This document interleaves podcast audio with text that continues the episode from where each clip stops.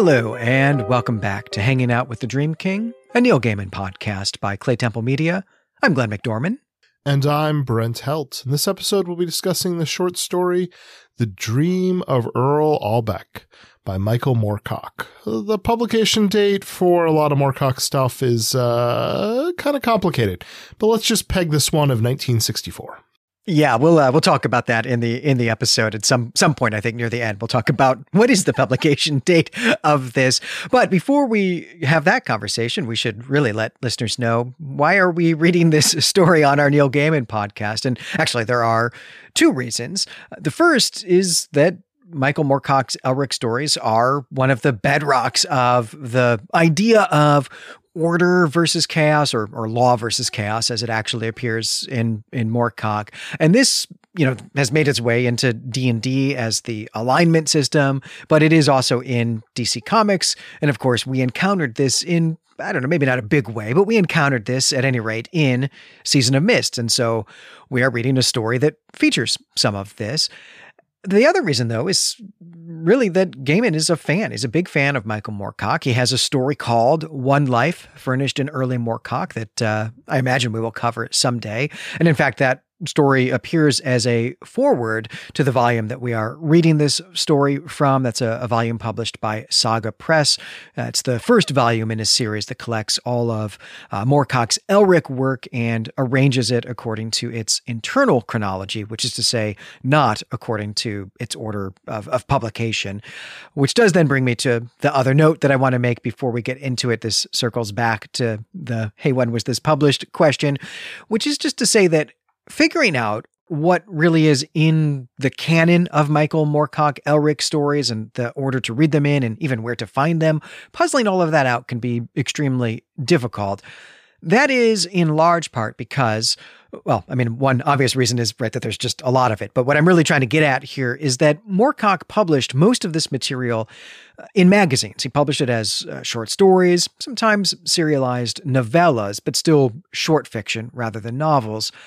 But then, when the publishing market really shifted away from magazines and towards novels in the 70s, Moorcock repackaged these stories as novels. And what he did was group a bunch of these stories together, or stitch is actually often the, the word that people will use, stitch them together, rewrite some of it in order then to make these separate stories link together and become chapters in a novel.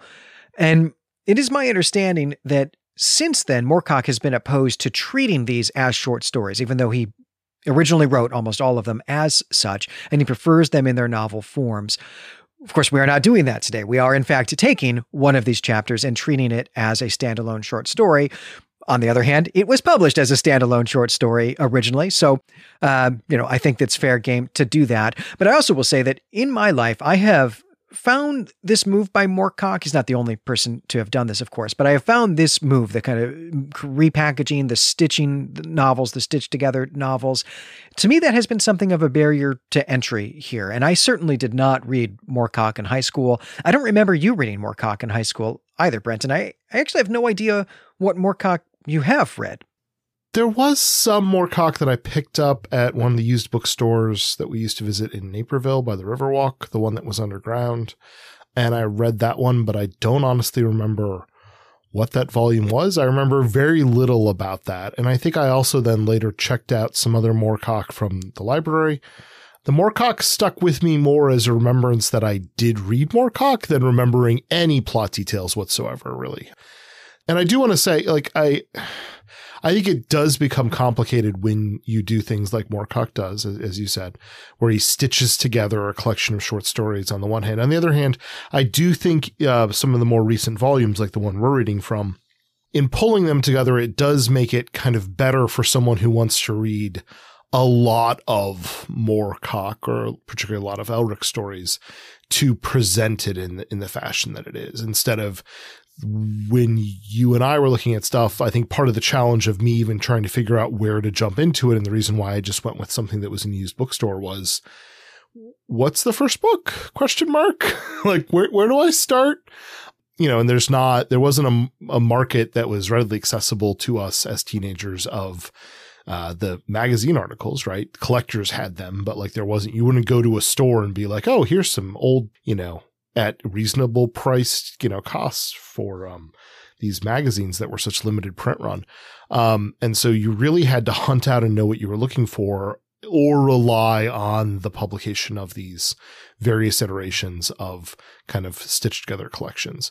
Um, and I think that there's more success the later he's gone, maybe pulling this together. There might be reasons why copyright was easier for him to manage, that he has a little bit more authority now later in life to be able to kind of pull things more into collections. So it's not that things are missing, but, um, I mean, it still very much is kind of bits of things. And in that way, I think that encountering his books for anyone who is reading from volumes such as we're reading from today, it is good still to think of them more as an anthology of things with kind of a main central cast of characters rather than thinking of it as you are reading a cohesive novel um, the way you would with someone who you know sat down and wrote all in one push here are all the signposts you're trying to hit despite some of the changes that moorcock has made this is actually a pretty common occurrence in sword and sorcery, which is well, one I should say, hey, that's that's what these Elric stories are. They're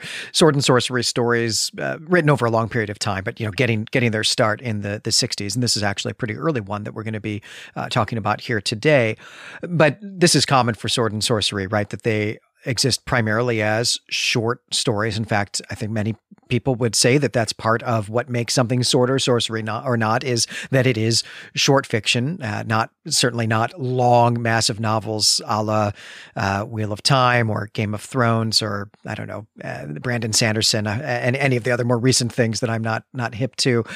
And so we get this move from Fritz Leiber as well, and then of course also just debating what is the reading order for Robert E. Howard's Conan stories is you know just an endlessly uh, debated topic everywhere on the on the internet. It's something Brandon and I talk about over on Elder Sign whenever we do. Uh, well, maybe not whenever, but when we have done some of the Robert E. Howard Conan stories at any rate, and uh, we have of course also done a Michael Moorcock uh, Elric story over there as well. Actually, not with Brandon. That was something I did with a, a guest host, but I had a lot of fun doing that uh, because I yeah I don't actually remember at all you getting that volume at Bookseller, Brent. Even though presumably I was there with you. Not to say that we never went there without each other, but you know that was kind of our our our life was going to bookseller, and I just don't remember you you having that. But maybe that's actually where I had read a little bit of Moorcock in high school, and maybe got confused and didn't go back to it until I was actually in my my 30s. And so I still have not read everything by, well, certainly not everything by my, Michael Moorcock, but also not even all of the Elric stories. This one was actually new to me for this uh, this show, and so I'm really really excited to to get into it. So let's uh, let's do that. And I should clarify because I have been calling this an Elric story, but I think we should be clear up front that Elric is uh, not appearing in this film, and uh, it is set in his world, but Elric is not here. And in fact, it's set significantly before Elric. Our protagonist is a character named Earl Aubec. And hey, you know, the, the story is called The Dream of Earl Aubec. Uh, Earl Aubec of Malador. And yeah, this story takes place really a few centuries before Elric is born. And so the geopolitical situation is different from what we encounter in most of these stories. But I'll summarize the differences of this world by just by saying that Aubec is an aristocratic warrior, uh, really the type that we get in medieval romances, also the type that we get in 20th century fantasy stories. And Aubec is on a mission to claim Castle Kaneloon for his queen, whose name is uh, Eloarde. And the deal is that Castle Kaneloon is located at World's Edge. That's a, a, proper noun. And World's Edge is literally that. It's exactly what it says on the box. It is the literal edge of the world.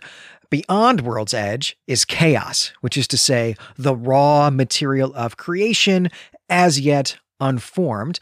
And we will talk more about that chaos in a bit. But I actually just want to pause here, Brent, even before we get very far into this, just to take your pulse on this setup because this really is very at least for me it feels very medieval romance with you know Aubec as the queen's champion on really something akin to a grail quest. And I can see the appeal of this to Gaiman right? Reading this story I was I thought I just imagined a younger you know a young Neil Gaiman really enjoying this. There's a lot that's appealing here. Um, there In fact, specifically, there's a point where there calls attention to kind of the advancement of the romantic chivalric concepts of, you know, the loyalty that Aubec uh, has to his queen, even if he perhaps doesn't really love her. Just kind of the sense of duty and his responsibility as her champion kind of thing. And then just the wonderful descriptions of this castle that's sitting on kind of the edge of everything and this, you know, tumultuous chaos that we'll talk a little bit more about that's kind of right out the window. And this, the setting nicely lets you not worry about world building where you're having to lay out the map for where everything is. It clearly is like, and the author has not determined what is over there yet, uh, uh, as a central part of the premise in part. Um, which we'll get to. Um, but also I think it, um, nicely gives an excuse to I mean, in some ways it kind of leans into, but in some way it lets you sidestep some of kind of the ickier colonialist kind of aspects to a lot of kind of this kind of fiction. Yes, and who exactly lives where, you know, on, on whatever new land you might form out of this, that's going to be a part of the story that's going to come back in the end. So let's uh let's start our journey there. Let's go get to Castle Kaneloon. Now, Castle Kaneloon is really something akin to the Grail Castle in Parzival or you know other bits of Arthuriana, but Parzival, the 13th century uh, German poem, is really what I think of here. It's what it feels like to me, uh, and what I mean really is just that it feels like this Grail castle in the sense that it is a castle inexplicably in the middle of nowhere. Uh, I mean, this exists in Monty Python and the Holy Grail as as well. so you know, if that's if that's your touchstone rather than 13th century medieval romances, nonetheless, it's kind of there in all of Arthuriana. But in this case, the castle inexplicably in the middle of nowhere is also evidently ancient even though people in the world had only heard of its existence very recently. And the narrator tells us that this is something about which philosophers have been speculating. Now, the castle is seemingly uninhabited, or at least seemingly uninhabited by people. The entrance is just a black maw, and Aubec's footsteps don't echo. And then Aubec is attacked by gibbering, fiendish creatures. He chases them off, and now he finds himself in a kind of labyrinth, which is full of malicious laughter. And Aubec is just lost here. I mean, that's kind of one of the features of a labyrinth, I guess. But then he encounters a door. And this door springs open on its own to reveal a huge person like thing.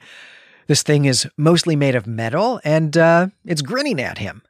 And what this is, is a golem. And we don't get an explicit explanation of this in the text, but Aubec, he just understands that this is a creature that has been made through sorcery. Now, he and the golem fight.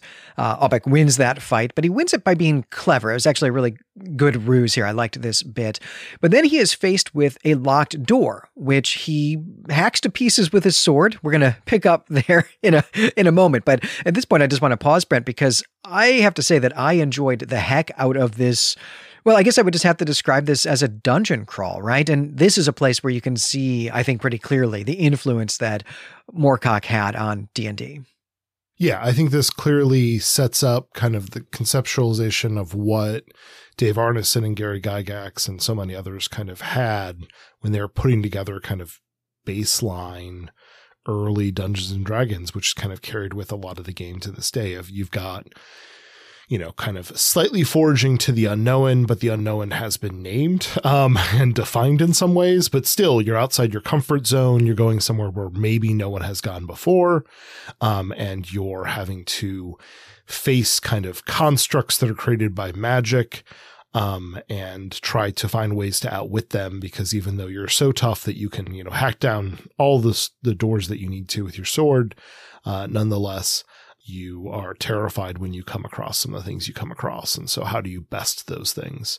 I really enjoyed the story and particularly the kind of conceptualization of the visuals which we were getting from Moorcock. I really was, was enjoying those. And I, we weren't getting like, you know, the descriptive language of every swing of the sword, you know, discussion of his musculature, which we'd get from some other authors. Instead, a lot of it is just kind of visually set up, um, which reminded me a lot of D&D. It also reminded me specifically of the D&D cartoon where there was just like, you know, here is just a castle in the middle of a wasteland. And like that is very much you know the beginning plot and in fact the end of the plot of a d&d cartoon at that point um, so I, I, it really did work for me um, and particularly as you said him having to kind of when dealing with the immovable force that is there to destroy him in the form of the golem him having to find a way to outsmart it is just like how do we show that you know Albeck is not just like a brute, but actually like able to do some amount of kind of mental plotting, at least in a tactical sense. Um, there's a limit to that, which we'll get to, but um, uh, I think that that kind of plays out nicely, and it makes you know generally when you're writing to a, science fiction fantasy crowd or any crowd, you're, you're going to want to appeal to people who are uh, uh, think of themselves as thoughtful, right? You're, you're kind of playing to the crowd that way too. So you're going to want to make this a hero who, like, the reader can be like, wow, that's a really amazing person. But also, I, you know, imagine myself to have similar characteristics of like, oh, I also would probably have come to that conclusion of how to, to best the golem. Yeah, there was a real sense while I was reading this that I, I wanted to get out some graph paper and start mapping the the interior of this castle as we go through, especially when we get in the labyrinth. And I also really just felt like I could hear, you know, the clatter of dice. like it was, was Moorcock actually just rolling to see what monster was going to come out next. Uh, you know, just rolling to you know double check or to cross check the uh, the random encounter table is kind of what it felt like to me. And of course, that's not at all what's happening here, but it really is that, yeah, uh, the creators of Dungeons and Dragons have captured the feel of this really well. Uh, you know, Dungeons and Dragons is famous for well, uh, not not the original version of it, but one of the I don't know the the third year of it or so, having this uh, Appendix N, which was a list of uh, suggested reading. Right, it's a list of what were the influences that went into this into this game. And of course, many of these are, are are quite famous, and I have read a lot of them. But this story, I think, was the first of any of these that I've read where I've been like, yes, this 100% feels just like it is actually an early D&D type adventure. Like this is just a real like one-to-one adaptation of that. And in fact, if someone had showed this to me without any publication data or author data, I would have just said this is somebody's fan fiction about their D&D campaign. And so uh, I was really glad to have read this story just for that experience alone. Well, all right, let's uh, let's go find out what is behind this door that Albec has uh, has just hacked up with his sword. And it is a lady. In fact, it is the Dark Lady, whose name is Myshella. And I should say here that Myshella is a recurring character in Elric stories. We don't need to know any of that for this story to work, but she is someone whom, you know, if you are a reader of Elric stories, you've probably encountered before. And the deal is that Myshella is an agent of law in the struggle against chaos and she wants to help champions extend the territory of law. And her way of finding out if people who come to this castle are up to the task, and it is a difficult task, uh, her way of finding out if they are up to it is to make them go through this dungeon crawl. And in fact, the dungeon crawl is really a dungeon crawl of the visitor's own making, by which I mean everything that Albec faced came not actually from a random encounter table, but in fact from his own subconscious fears. Uh, so I guess really what we're saying here is that it's the cave on Dagobah, basically. and uh, of course, most people they don't make it. Albec is, uh, you know, he's exceptional, as you were uh, you were talking about earlier, Brent. And so, of course, Right Albec has made it, and Myshella uh, wants to get him to go out to the area of chaos and then bend that chaos to his will. This will create new land, really just a you know a new part of the the earth uh, out of this raw material, and therefore shrink the domain of chaos and expand the domain of law. But Albec keeps insisting that he is only here to claim this castle for his queen, and uh, you know, Michelle keeps trying to persuade him to go do this, and he keeps resisting probably what we should call, I don't know, sexy temptations, maybe is the phrase that I will I will use here. There's maybe a little more of that than I would have cared for, but you know, it was the 60s. But in the end, she does get him, though it's not with the sexy temptations. And really, what she does is tell him that the new land he creates will obviously now be also part of his queen's domain. So he'll be able to go home an even bigger hero, right? It's not just this castle that he'll get, but all of this new territory. And I should add here that it's, you know, it's not just land, but in fact, new people are going to be created through Aubec's will when he goes out there. And these are people who although they are going to be brand new, you know, seconds old, but nonetheless, they are going to remember a long past. They're going to have a culture, a long existing culture, and think of themselves as having inhabited this land for a long time. And so Myshella is not being completely forthright with Aubec here because these people will have free will and they are not necessarily going to want to be a part of you know, queen's domain, right? Aubec doesn't really think about that. Myshella is not upfront about that, and so Aubec goes for it. And he walks into the mist and creates new realms and new civilizations.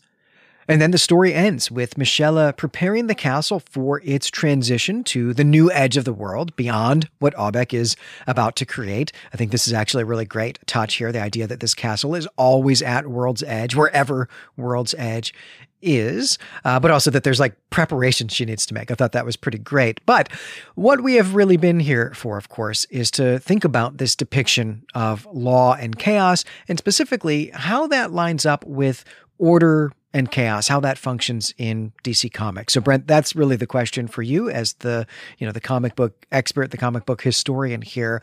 Does this feel, you know, just yeah, just how does this line up with order and chaos in in DC Comics? I think that they're similar in their context, um, in part because they don't fall into it. It's an important distinction between law and chaos and good and evil.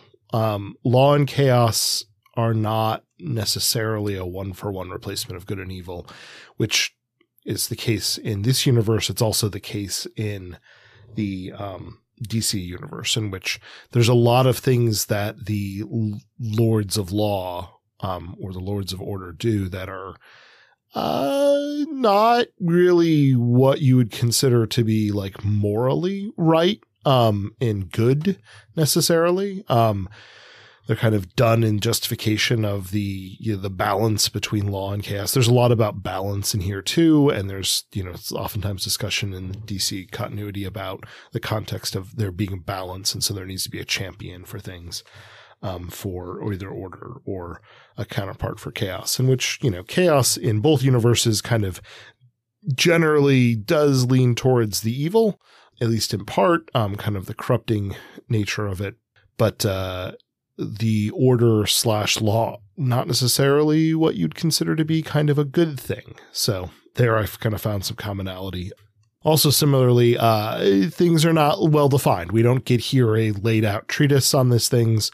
Um, there's an opportunity, you know, to do so when he discovers the library essentially of the of the castle, um, in which he uh, encounters books he cannot read, but it does not like in any way indicate to him like you know a hierarchy or a plan or a description of the fundamentals. It's just a kind of given that there is law and there's chaos, and this is what you do is kind of try to have law impose order on you know the swirling you know, the swirling kind of maelstrom of, of, of chaos so it's um yeah kind of the ambiguousness uh kind of does echo in both kind of mythologies we've got I think that one of the places where I really thought there was actually quite a bit of influence on DC Comics from this story specifically is that this actually to me feels like how the dreaming works like the image mm. that i created in my head reading the description that uh, you know uh, you know of what's going to happen when Aubec goes out there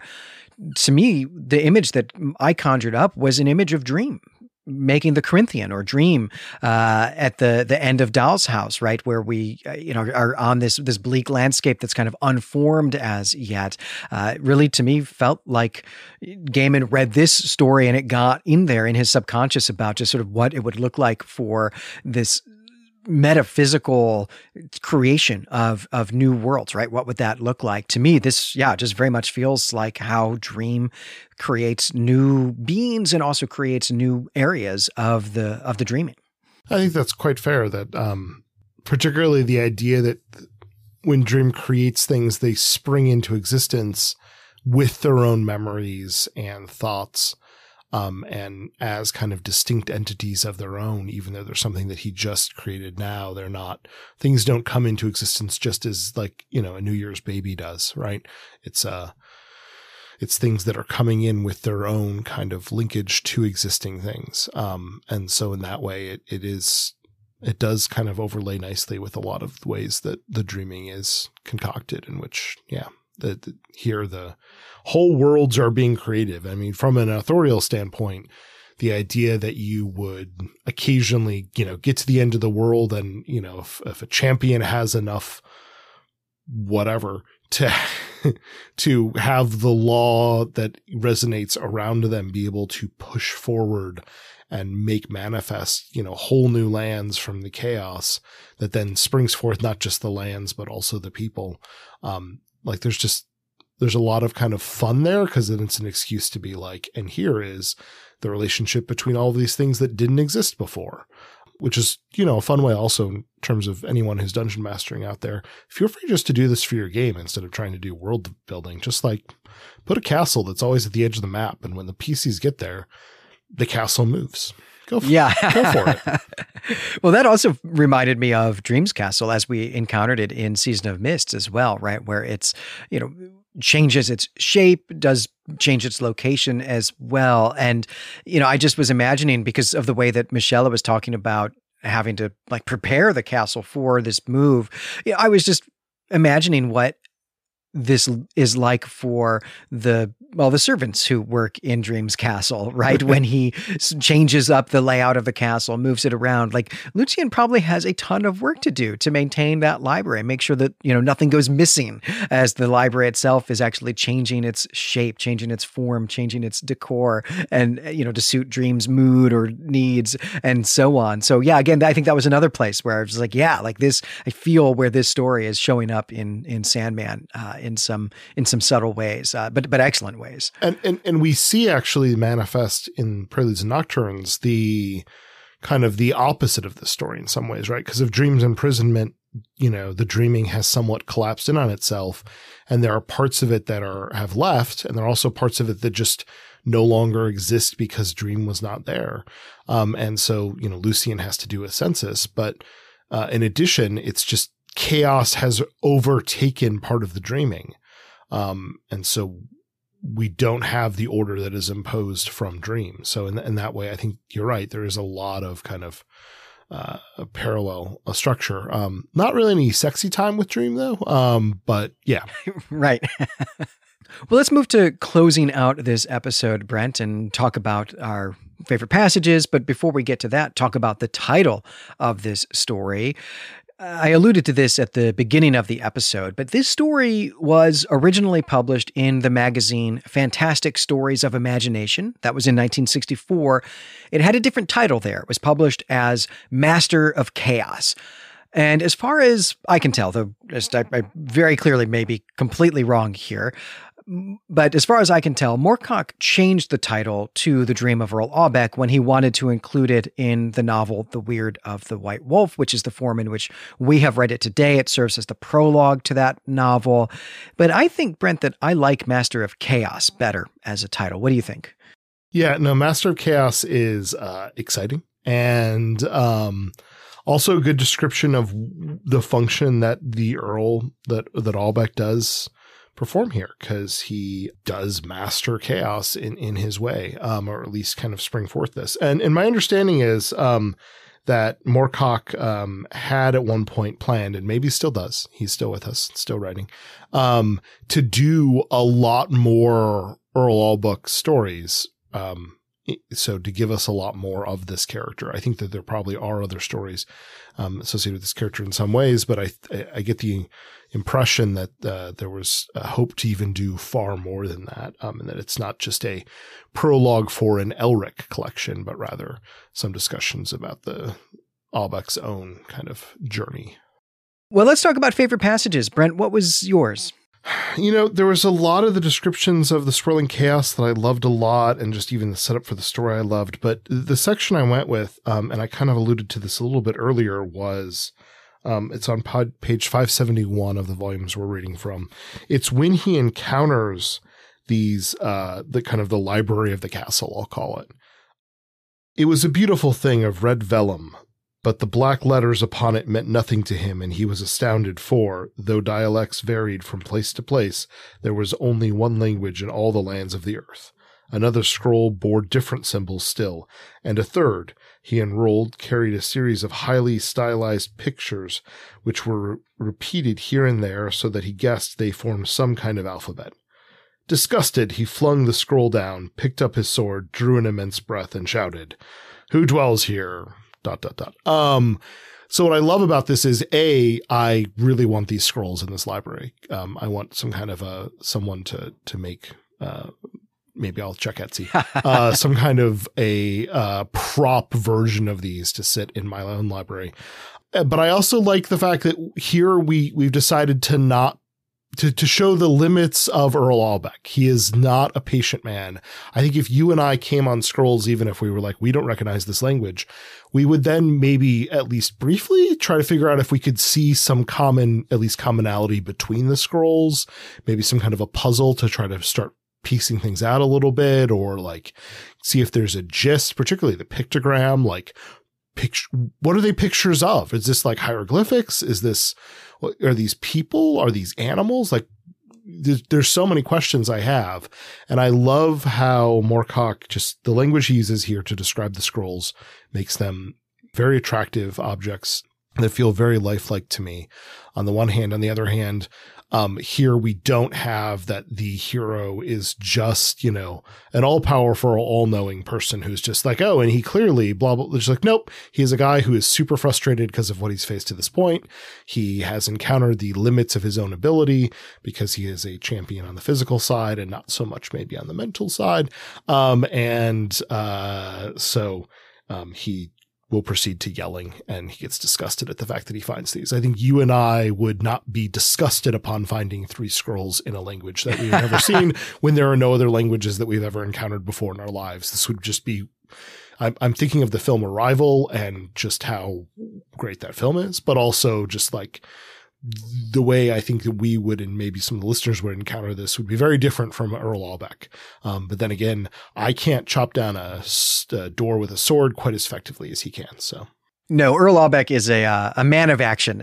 I think is the phrase that we use. Whereas, right, you and I, and uh, almost certainly the vast majority of uh, anyone listening to a podcast about books would go, "Ooh, books," and that's the end of the adventure. Like that's that's just it. yeah, we would uh, all be the Daniel character from Stargate, right? I think yeah. is uh, that that was what I was thinking. Of. Yeah, Myshella would have to come find us and be like, um, "Yeah, I'm over here for sexy time. Um, are you still reading?"